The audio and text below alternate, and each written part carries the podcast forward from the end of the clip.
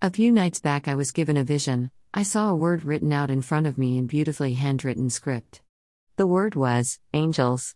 It was not long after this that I started to smell fresh baked cookies. I have smelled this before, sometimes when I see angels or when I feel their presence around me. It lasted over an hour, then it went from the cookie smell to what smelled like sweet meat that was cooked. I have also smelled the sweet meat smell before. During the time I was smelling the cookies, the Lord said to go to Ephesians 1:17. So I did.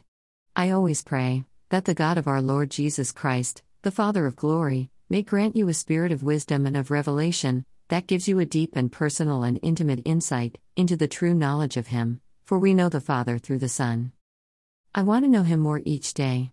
To grow in him, to be in his presence, to have like the verse says, a deep, personal and intimate insight into the true knowledge of him. Don't you? I love how God works.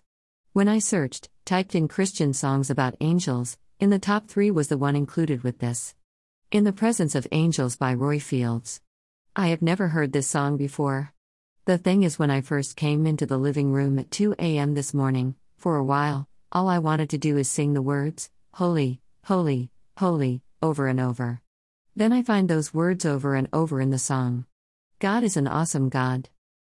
Psalm 91:11 For he will command his angels concerning you to guard you in all your ways.